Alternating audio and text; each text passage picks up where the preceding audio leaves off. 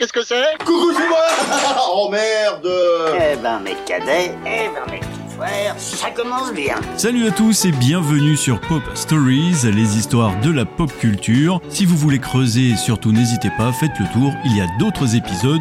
Bienvenue à tous. Et le spectacle continue Tous les ans, c'est la même rengaine. Le 14 février, c'est le jour des amoureux. Pour certains, c'est important, pour d'autres, c'est de la guimauve. Mais d'où vient cette fameuse Saint-Valentin? L'histoire dit que Valentin était un Romain qui vivait au IIIe siècle sous l'empereur Claude II, surnommé Claude le Cruel. Ayant beaucoup de mal à recruter ses soldats, Claude se dit alors que les foyers, les femmes et les enfants de ces hommes étaient la cause et a pris la décision d'interdire les mariages. Mais un prêtre continua tout de même de célébrer des mariages, le fameux prêtre Valentin. Lorsque l'empereur l'a su, il l'a mis directement en prison, il l'a fait condamner à mort, et pendant que Valentin était en prison, il a rencontré la fille de son gardien qui était aveugle, et l'histoire raconte que juste avant d'être décapité, Valentin rendit la vue à sa bien-aimée en lui envoyant un petit mot signé Ton Valentin. Mais qu'en est-il vraiment? À l'origine, la Saint-Valentin se trouve en réalité être une célébration libertine. Les lupersales romaines étaient une tradition religieuse païenne, et les hommes parcouraient la ville en fouettant les femmes sur le ventre avec des lanières de cuir pour les rendre fertiles. Eh ben dis donc, ça commence bien cette histoire. Ces célébrations s'achevant souvent par des bancanales, donc des fêtes religieuses célébrées dans l'Antiquité où les gens buvaient sans limite, les chrétiens ont ensuite cherché à y mettre un petit peu d'ordre.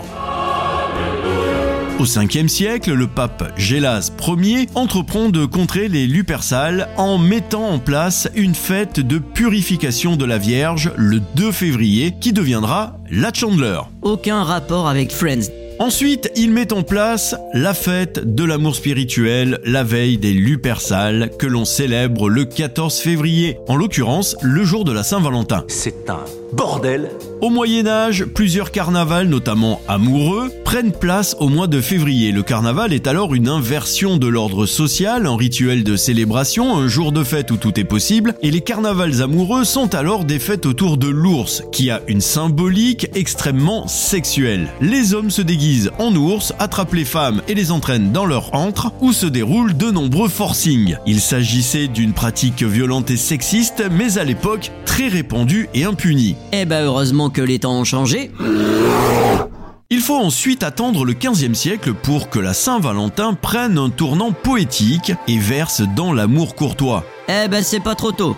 Il s'agissait d'une domestication de ces rituels violents qui va les adoucir. En fait, ce tournant poétique est initié en France, puis gagne l'Angleterre où se développe une tradition de poèmes et de dessins d'amour et ensuite de cartes. Oublie que t'as aucune chance, vas-y fonce. On sait jamais, sur un malentendu ça peut marcher. Mais déjà au XIVe siècle, dans la Grande-Bretagne encore catholique, le jour de la Saint-Valentin, donc le 14 février, était fêté comme une fête des amoureux car l'on pensait que les oiseaux choisissaient ce jour pour s'accoupler.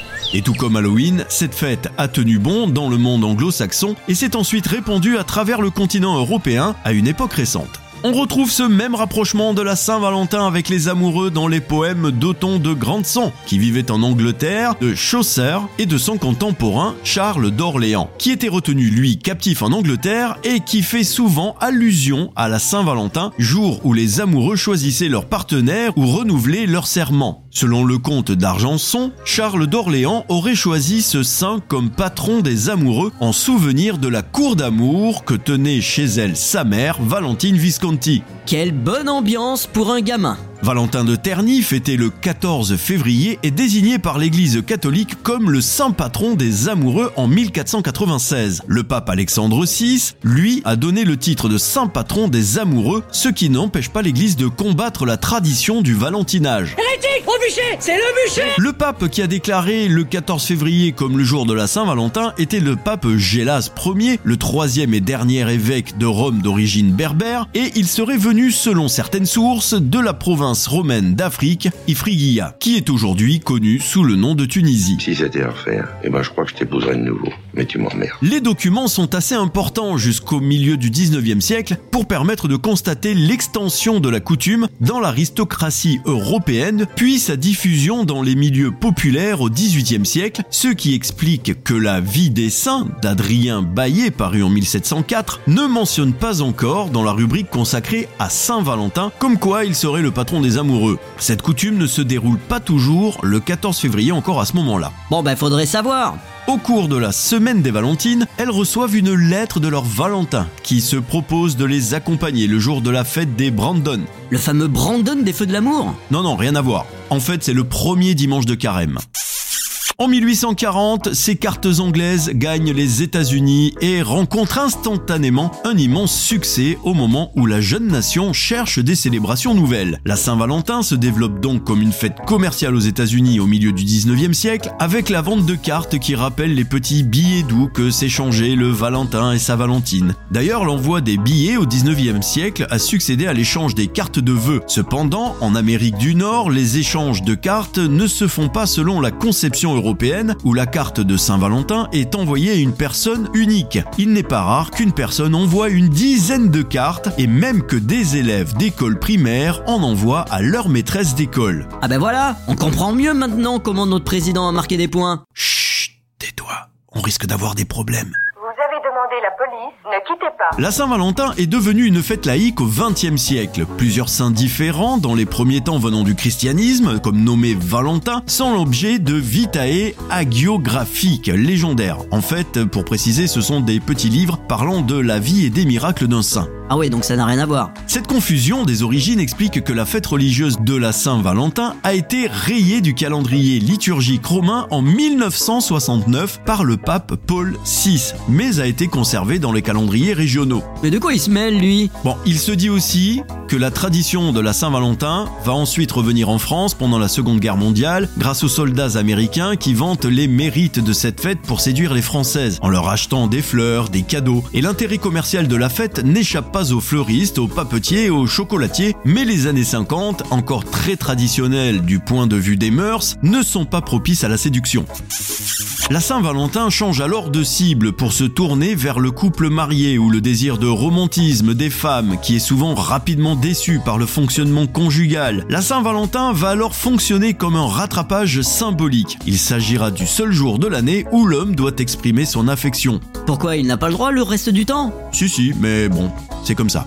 Alors, paradoxalement, la Saint-Valentin, qui a toujours été une fête subversive, est donc devenue dans les années 50 une célébration du couple normatif bourgeois, d'où sa perte de vitesse actuelle. Il ne tient qu'à nous de réinventer la Saint-Valentin pour qu'elle devienne la fête de l'amour sous toutes ses formes. Il ne faut pas laisser cette fête sombrer. Nous avons plus que jamais besoin d'amour.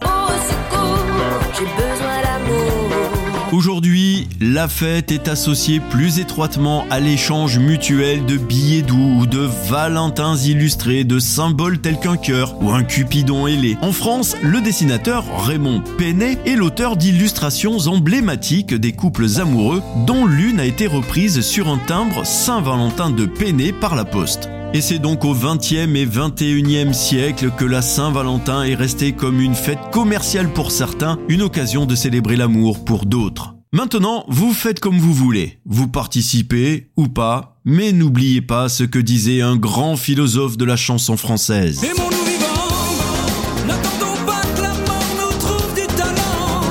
Merci d'avoir écouté ce nouvel épisode de Pop Stories, j'espère qu'il vous a plu. N'hésitez pas à faire un tour dans la playlist, il y a d'autres épisodes qui vous attendent. N'hésitez pas non plus à partager, à commenter, à noter, ainsi qu'à vous abonner, vous connaissez la marche à suivre. Et je vous dis à bientôt pour un prochain épisode, d'ici là prenez soin de vous, ciao ciao